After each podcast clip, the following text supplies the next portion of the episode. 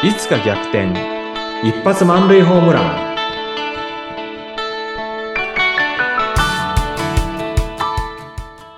皆さんこんにちは。合同会社東きみなり事務所代表社員の東きみなりです。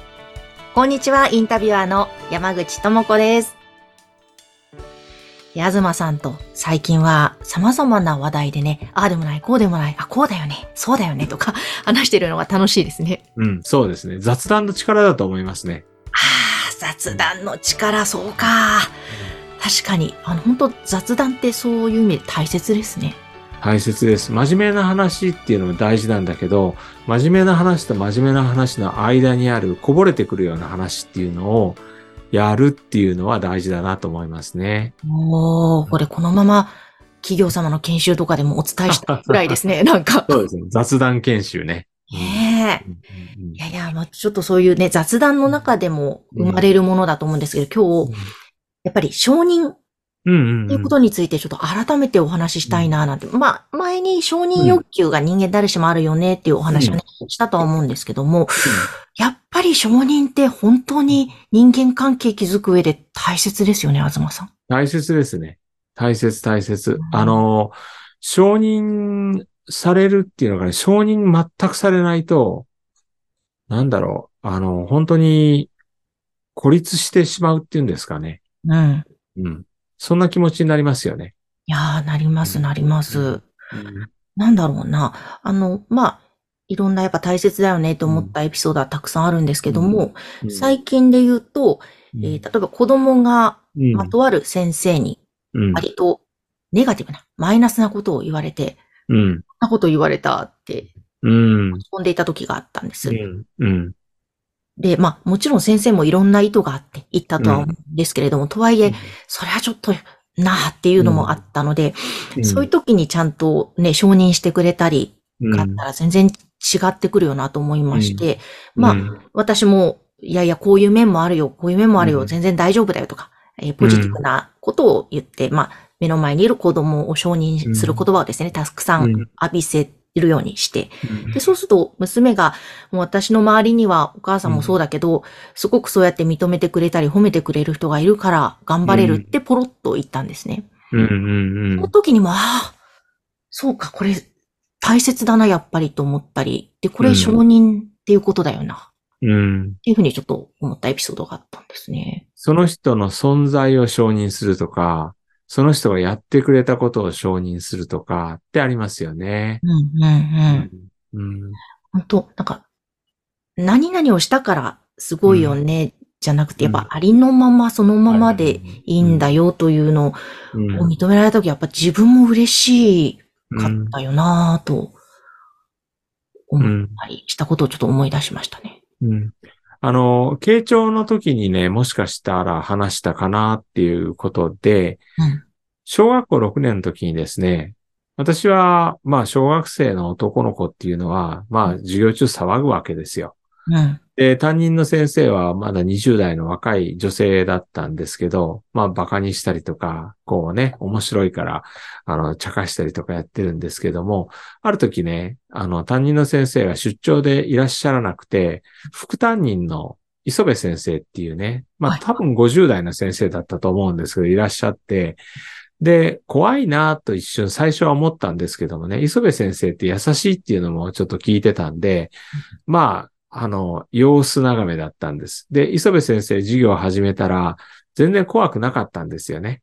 で、はい。相手が怖くないと思ったら、ちょっとまた私いつものように、こう授業中騒ぎ始めたんです。ちゃちゃを入れたりとかね。うんそしたら磯部先生がつかつかって寄ってきて、あ、怒られると思ったら、東くん面白いね。もっと聞かしてって言ってくれたんですよね。ええで、今にして思えば、これって承認じゃないだろうかなんですよね。うん、うん。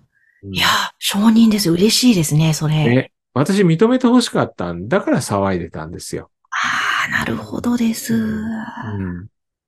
や、そう言われてみると、うん。思い出しました。自分のことで言うと、うん。私は小学校の頃からアナウンサーになりたいなと思っうんて夢を追いかけ続けてきたんですね。うん。で、そのきっかけは、うん。小学校3、4年生の時の担任の先生に国語の教科書を読んで、うん。ああ、教科書読むのいつもうまいね、山口さんって言われたのが、もものすっごく嬉しくって、その後、あ、なんか声で表現するお仕事いいな、とか、うん、で、あアナウンサーっていうのがあるんだって言って、そっちを見始めたんですようね。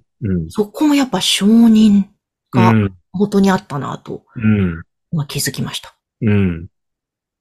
そうですよね。認めてくれたっていうことですよね。うん、ねえうん。なんか、すごいパワフルですね、承認って。パワフルですよね。うん。うん。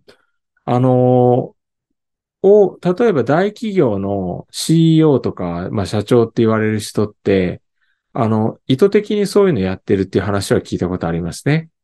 ああの、うん。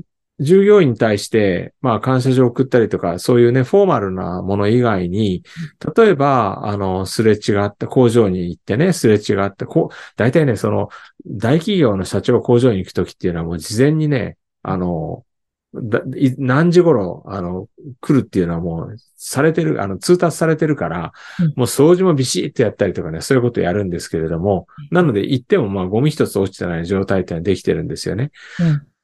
だけど、そういう時に、まあ、あの、そこのね、例えば工場の、あの、工員さんっていうんですかね、そういった人たちに対しても、ちょっとしたことで声をかけると、やっぱりすごく、あの、喜ぶっていうのかな。モチベーシションっていうのが高まるっていうんですかね。うん。それはあるんでしょうね。うん。ョン。ありますよね。うんなんか、本当にちょっとしたことで人間ってうん嬉しくなりますよね。そうですね。うん。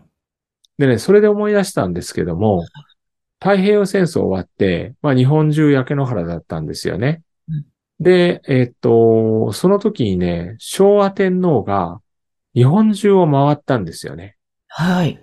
で、あの、もう全国ね、やっぱりいろんなところでね、大歓迎なわけですよ。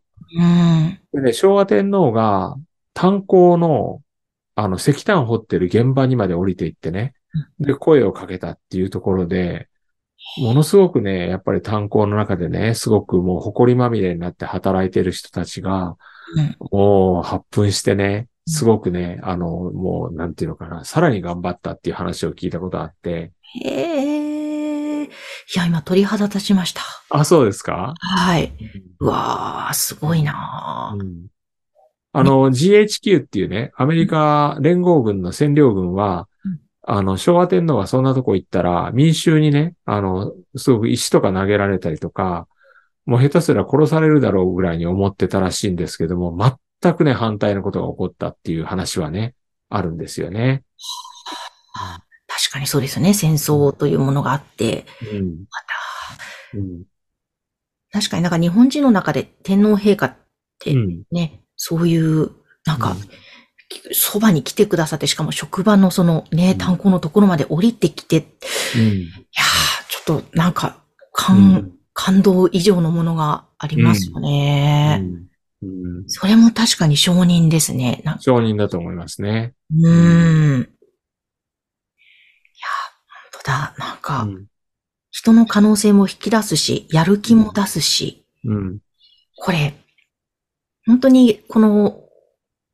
まあ、いろんな場面で、プライベートでもそうですけども、うんお仕事だったら企業様で、うん。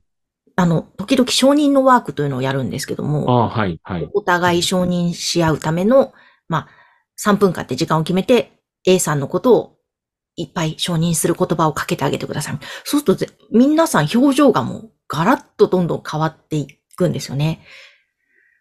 あ、これやっぱり承認欲求満たすって大切だなって、多分人に言われるのも嬉しいから、もちろんそれも大切だけど、自分に自分を、自分で自分を認めるというか、で、自分に承認の言葉を、シャワーを浴びせるのもまた同時に大切なんだろうなとかうん。思ったり、ちょっとリラッとしました。うん。承認欲求ってね、あの、悪い、悪く言われることもあるんですけれども、まあ自然なことだと思うしうん、まあ承認、あるいは感謝って言い換えてもいいかもしれないですけどね。うんそうしたことっていうのを日常的にできるようになったら、なれたらいいなと私はいつも思ってますよ。ですうん。ねちょっと、本当だ。その辺改めて心がけていきたいですね。うん。そう思います。ね。